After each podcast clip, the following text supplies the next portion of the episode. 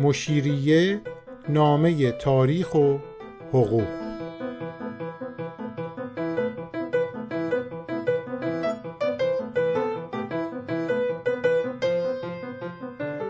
قسمت چهارم از فصل چهارم. این دفتر حکایت آغاز اعزام محصل به اروپا. نفر بعدی ما میرزا رضای مهندسه. میرزا رضا وقتی برگشت در لشکر آذربایجان زیر نظر عباس میرزا مشغول به کار شد. اگه یادمون باشه میرزا رضا مثل میرزا جعفر در آکادمی نظامی سلطنتی وولیچ آموزش دیده بود. وقتی به ایران برگشت عباس میرزا به اونم سمت مهندس باشی داد. شد سرمهندس ارتش ایران. این میرزا رضا بیشتر کار نظامی انجام میداد. هر انگلیسی یا خارجی که به تبریز میرفت عباس میرزا این میرزا رضا رو مأمور میکرد که از این خارجی‌ها خصوصا انگلیسی‌ها پذیرایی کنه. وقتی هم که عباس میرزا برای لشکرکشی یا جنگ میرفت جایی، میرزا رضا حتما باید در رکاب میبود. حتما باید شرکت میکرد. بعدها که محمد شاه سر کار اومد، وقتی به هرات لشکرکشی کرد، باز میرزا رضا همراه محمد شاه رفت و اونجا تونست قلعه‌های جنگی بسازه که خب خیلی هم معروف بود این کارش. بعد از محمد شاه ناصرالدین شاه که به سلطنت میرسه، اولین کاری که بهش محول میشه جالبه، طراحی و معماری ساختمان دارالفنونه. میرزا تقی خان امیر کبیر خب در تبریز بود دیگه، این میرزا رضا و میرزا جعفر و میرزا صالح و همه رو میشناخت. به همین خاطر ساختمان قدیمی دارالفنون که الان خراب شده رو میرزا رضا میسازه. وقتی به عکس‌ها یا طرح‌هایی که از این ساختمون به جا مونده نگاه می‌کنیم، یه جوری شبیه همون آکادمی نظامی وولیچه. از اونجا الهام گرفته. اگه یادتونم باشه گفتیم وقتی میرزا جعفر و میرزا رضا مهندس در وولیچ داشتن آموزش می‌دیدن، عصر شکوفایی معماری در انگلستان بود و اونا هم نقشه‌کش، هم نظامی و هم معمار بودن.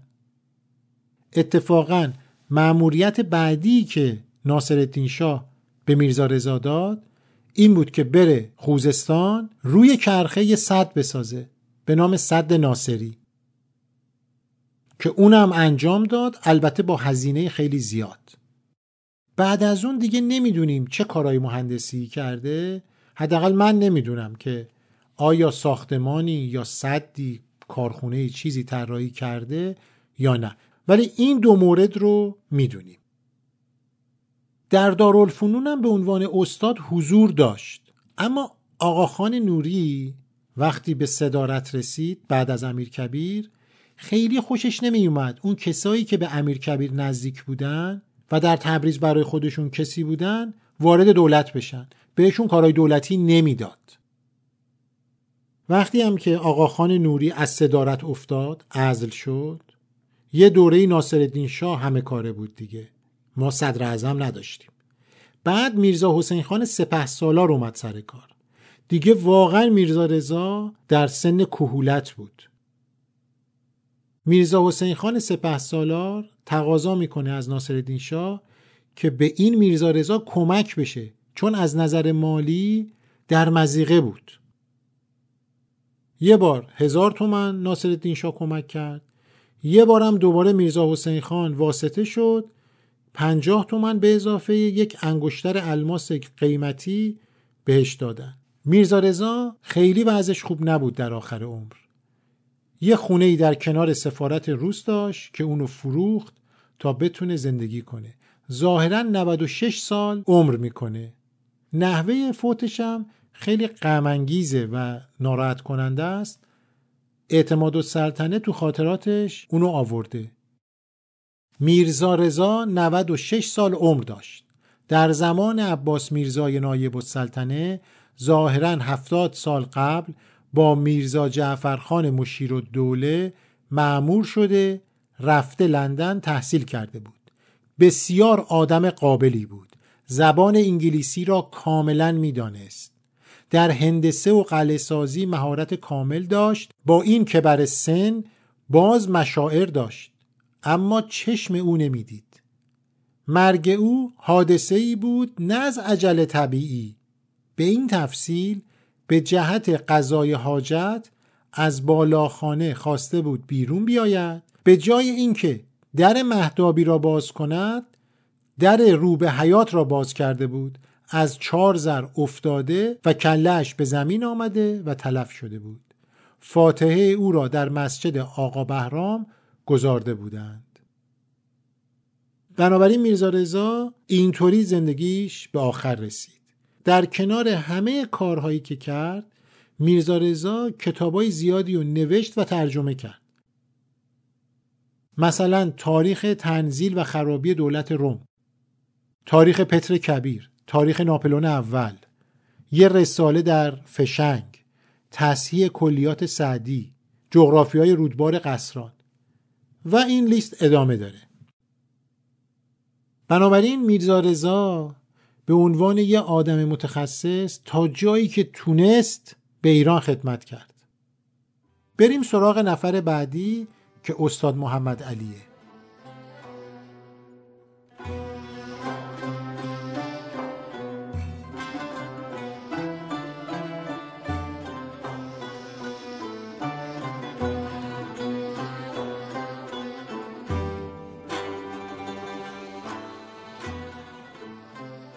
در مورد استاد محمد علی و ازدواجش قسمت‌های قبلی مفصل با هم حرف زدیم. دیگه الان شما استاد محمد علی و همسرش مری علی رو یا مری دادلی رو دیگه خوب میشناسید. وقتی میخواستن برگردن، اولین و جدیترین نگرانیش این بود که عباس میرزا با زن انگلیسی اون چی کار میکنه، چه برخوردی میکنه، تنبیه میکنه، تشویق میکنه. خیلی نگران بود. وقتی به تبریز میرسن، عباس میرزا استقبال میکنه، میگه کار خوبی کردی که زن انگلیسی گرفتی، اتفاقا زن تو بفرست بیاد بره تو حرمسرا و اندرون من به زنا و دخترام طرز غذا خوردن یاد بده، انگلیسی بهشون یاد بده و معاشرت کنه با زنا و دخترای من. خود استاد محمد علی شد رئیس قورخانه سلطنتی، یعنی رئیس اسلحه خونه. وقتی رسید به تبریز، دید که یه استادکار اسکاتلندی هم اونجا داره کار میکنه و قرار شد که با این اسکاتلندی اسلحه خونه ایران رو از نو بسازن و بازسازی کنن و روش‌های نو رو به کار بگیرن. یکی از روزنامه‌های انگلیس سال هزار و هشتصد و بیست و شش، یعنی هفت سال بعد از اینکه استاد محمد علی به تبریز رسیده بود، در مورد زندگی محمد علی و عروس انگلیسیش اینطور نوشته: در تبریز همچنین زن انگلیسی نیز اقامت دارد از اهالی لندن که با مردی ایرانی به نام محمد علی ازدواج کرده است. عباس میرزا نایب السلطنه محمد علی را چند سالی به انگلستان فرستاده بود تا برخی هنرهای فنی انگلیسی را بیاموزد و از زمان بازگشتش به ایران سرپرست قورخانه شاهزاده شده است. نزد او کسی هم از اهالی اسکاتلند کار می کند که پیشتر سرجوخه توپخانه سلطنتی بوده و سرگورزلی را در سفر هیئت انگلیسی در ایران همراهی کرده، یعنی همراه با سرگورزلی بوده. وی اکنون بر ساخت درشکه برای توپخانه و ریختگری توپهای برنجی نظارت می کند. یه فرانسوی به نام فلاندن وقتی به تهران میاد، تو سفرنامهش به این محمد علی اشاره میکنه. میگه در موقع اقامت ما به تهران ریاست قورخانه با یک نفر ایرانی بود. پس معلوم میشه استاد محمد علی ارتقای درجه پیدا کرده، از تبریز به تهران اومده، رئیس قورخانه تهران شده. خیلی به خود میبالید، به گمان اینکه عالم است. می گفت در قسمت توپخانه ماهرتر از او نیست. بعد توضیح میده که هر انگلیسی که به ایران میاد، اون و زنش از این انگلیسی‌ها پذیرایی میکنن با اجازه مخصوصی که از عباس میرزا و یا فتحعلی شاه گرفته. یه انگلیسی دیگه توضیح میده، میگه ما وقتی تبریز رسیدیم دیدیم که یک خانوم انگلیسی از ما پذیرایی میکنه و متوجه شدیم این مری دادلیه، یعنی همسر استاد محمد علی چخماقسازه که حالا دیگه رئیس قورخانه است. در مورد مری علی اینطور میگه: ما در تبریز او را دیدیم، شوهرش و شاهزاده عباس میرزا به او اذن داده بود که با هر مسافر انگلیسی که به تبریز می آید بدون حجاب ملاقات کند، ولی مجبور بود که با مسلمانان بر طبق عادات و رسوم اسلامی رفتار کند. با اینکه ایرانیان خوش‌ذوق و با سلیقه‌اند و از ملاحت و زیبایی زنان ما تعریف می‌کنند، عجیب بود که زن محمد علی خان از ملاحت و گیرندگی عاری بود، یعنی اینکه زیبا نبود. غالب وقت خود را با زنان حرم شاهزاده ولیعهد می‌گذرانید و فقط یک دختر داشت که نیت داشتند او را به یکی از بستگان شاهزاده ولیعهد بدهند. این دختر بسیار خوشگل بود و مانند پدرش مسلمانی بسیار متدین. و جالبه تو خونه محمد علی وقتی کسی مهمان میشد بر طبق آداب و رسوم انگلیسی پذیرایی میشد، یعنی قاشق و چنگال بود و همه سر میز میشستن و غذا میخوردن. در هر صورت استاد محمد علی هم در کار خودش خیلی پیشرفت میکنه. در اون کارگاه ریختگری سلطنتی هم در تهران هم در تبریز از ماشین بخار استفاده میکنه، اختراعاتی داره که حالا دیگه ما اینجا وقت نیست در موردشون صحبت کنیم. و حالا فقط نکته اینجا بگم که زن محمد علی قرار بود برگرده به انگلستان تا مدتی انگلستان باشه. استاد محمد علی بهش گفت ببین تو اگه بری انگلستان اون برادرات تحویلت نمیگیرن، الان اینجا تو ثروتمندی، برای خودت کسی هستی، ممکنه بری انگلستان و دیگه نتونی برگردی. درسته که دلتنگی میخوای بری فامیلو ببینی، اما اینجا بمون، برای اینکه اینجا از امکانات برخورداری. و باز نکته جالبتر این که استاد محمد علی همین یه زن رو داشت، حرمسرا برای خودش تشکیل نداد، تا آخر عمرش با همین زن انگلیسی موند. در مورد میرزا جعفر طبیبم اطلاعات ما خیلی کمه. میدونیم که آدم بازیگوشی بود، آدم شیطونی بود، در انگلستان به عنوان یه عنصر نامطلوب میشناختنش. با یه زرنگی تونست متقاعد کنه انگلیسیا و حتی میرزا ابوالحسن خان ایلچی رو هم خام کرد، راضی کرد که یه سال دیگه در لندن بمونه. هدفش این بود که یه جوری همینطور سال به سال تمدید کنه و اقامتش رو در لندن قطعی و نهایی و دائمی کنه. انگلیسی هم دیدن که این آدم هفت خطیه و خیلی زرنگبازی داره در میاره، گوششو گرفتن و برگردوندنش به ایران. وقتی به ایران میاد ظاهرا طبابت میکرده، ما چیز دیگه ای نمیدونیم ازش.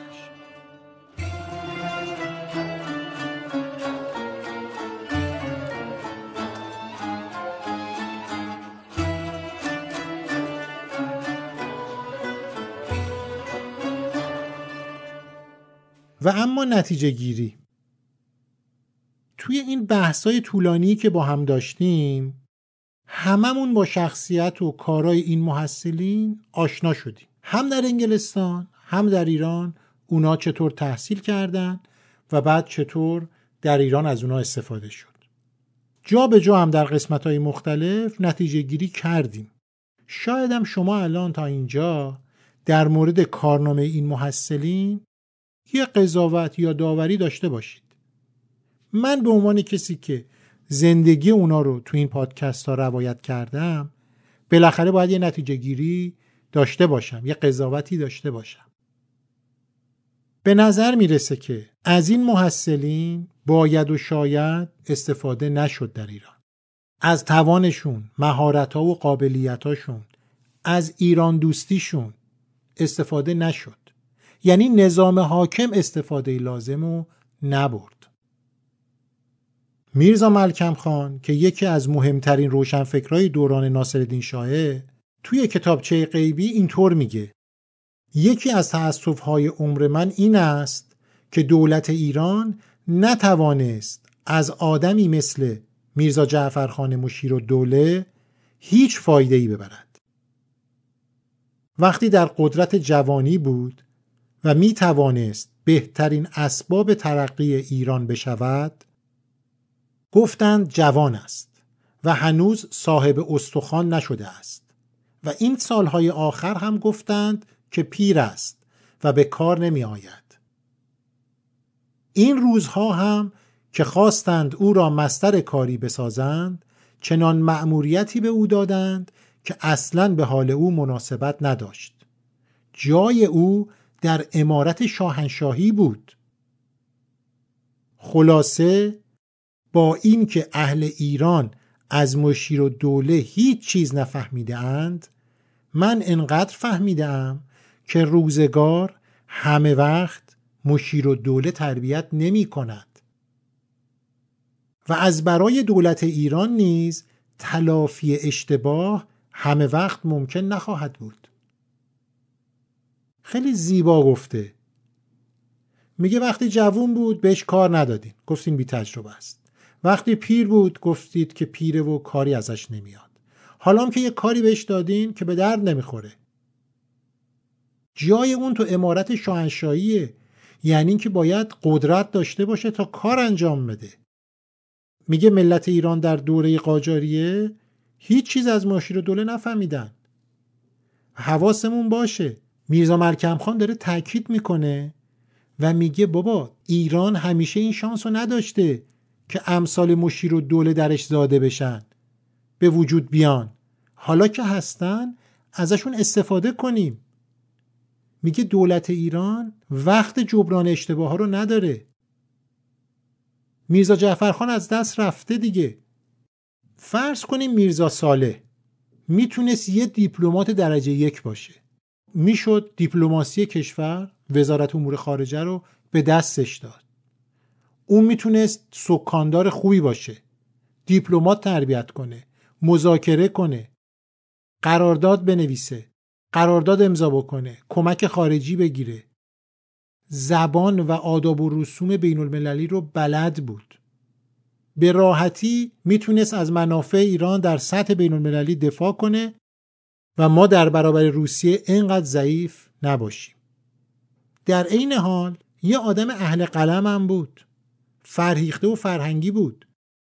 میشد تمام کارهای مربوط به وزارت فرهنگ و معارف رو رهبری کنه، کار نشر، چاپ کتاب و روزنامه، از همه مهمتر تأسیس مدارس جدید. حتی با دانشی که داشت میتونست دارالفنون یا مؤسسات آموزش عالی دیگر رو تو این کشور بنا کنه، تأسیس کنه. میرزا جعفر و میرزا رضا هم اینطور، حاجی بابا و استاد محمد علی. نظام سنتی ایران اجازه نداد. شاید اگر عباس میرزا زنده بود این شش نفر بیشتر میتونستن خدمت کنن، چون عباس میرزا بهشون اعتماد داشت، کارا رو به دستشون میسپرد. اما از بدشانسی ایران عباس میرزا در دوران ولیعهدیش مرد و سلطنت بهش نرسید. محمد شاه که پسر عباس میرزا بود به سلطنت رسید. تکلیفش روشنه. حاجی میرزای آقاسی که صدر اعظمش بود در یه حال و هوای دیگه ای سیر میکردن. اینا همونطور که دیدیم کارهای خیلی مهم و به دست این شش نفر ندادن.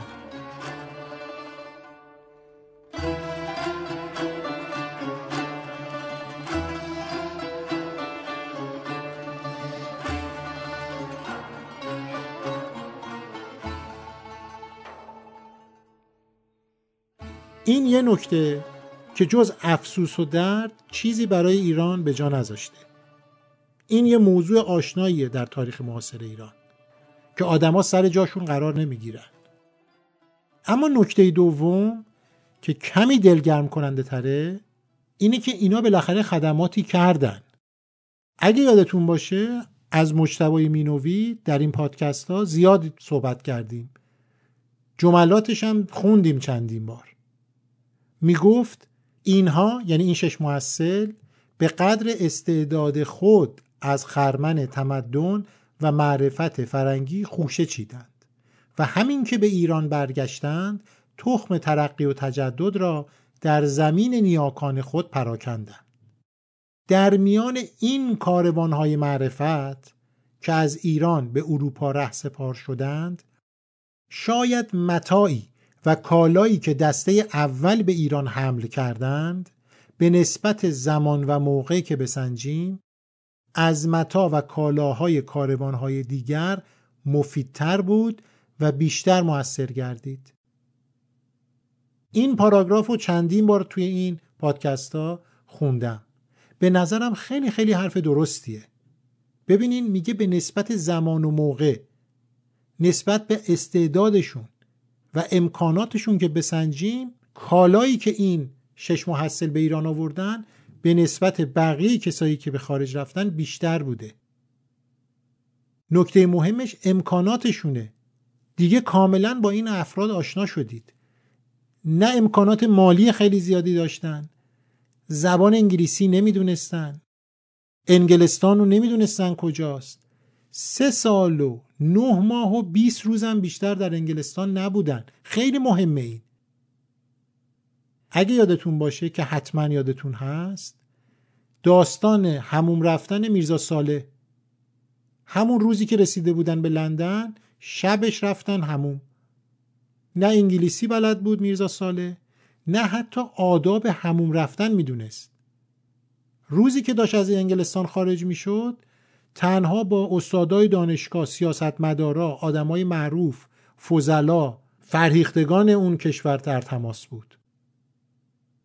انگلیسیش به حدی بود که میتونست وارد محافل علمی بشه ظرف سه سال و نه ماه، یعنی یه دوره لیسانس. برای کسی که در عمرش مدرسه نرفته، فقط خوندن و نوشتن بلده، گرامر فارسی نمیدونه، هیچی نمیدونه. روزی که داشتن از انگلستان می اومدن اون بذرای تجدد رو با خودشون آوردن. بنابراین کارنامه اونا تو این سه سال و نه ماه نشون میده چقدر باهوش بودن، چقدر شوق یادگیری داشتن، از هر وسیله ممکن، چه اون زمان که بی پول بودن، چه اون زمانی که دیگه هزینه ها رو دولت انگلستان داده بود. خیلی خوب تونستن جامعه انگلستان رو بشناسن. سفرنامه میرزا صالح رو که با هم خط به خط خوندیم، از آداب و رسوم سر میز نشستن، غذا خوردن، برخورد با زنان بگیرین تا تاریخ انگلستان، تا نظام سیاسی و حقوقیش. نه تنها انگلستان، روسیه و عثمانی هم توضیح داد میرزا صالح. همه این بذرهای ترقی و تجدد و این شش نفر در ایران کاشتن تا زمان مشروطه رشد کرد. روشنفکرها در طول این مدت با این مفاهیم آشنا شدن و بعد مشروطه صورت گرفت. نمیخوام بگم دلیل به وجود اومدن نهضت مشروطه این شش نفرن، نه اینطور نیست، اما این شش نفر اولین کسایی هستند که این بذرای تجدد و ترقی رو در ایران آوردن. جامعه روشنفکری ایران با مفاهیم جدید آشنا شد که میرزا صالح خیلی روشن، ساده اما دقیق و کامل توی سفرنامه‌اش آورده و این سفرنامه خونده شده در تاریخ ایران. بنابراین هر داوری و قضاوتی که داریم محترمه، اما امکانات و توانایی این شش نفرم باید در نظر بگیریم. اگه موافق باشین حرف پایانی رو به عهده اسماعیل رائین بذاریم. اسماعیل رائین کسی بود که اولین بار سفرنامه میرزا صالح رو در ایران چاپ کرد. جمله‌ای داره در مورد این شش محصل که جمع‌بندی همه این حرفایی که تا اینجا زدیمه. میگه بیگمان در جنبش آزادیخواهانه مردم ایران میرزا صالح از نخستین و بزرگترین پیش قدمان به شمار می رود. دانه هایی که میرزا صالح و دیگر اروپا رفته ها در سرزمین مستعد کشور ما کاشتند سرانجام رویید و بارور شد و در نتیجه اندیشه های آزادی خواهانه در ذهن و ضمیر درباریان، تحصیل کرده ها و دیگر طبقات مردم کشور ما پا گرفت و محیط مساعدی برای نشو و نمای نهال مشروطیت که سالها بعد درختی تناور شد و میوه خود را به مردم ارزانی داشت فراهم آورد.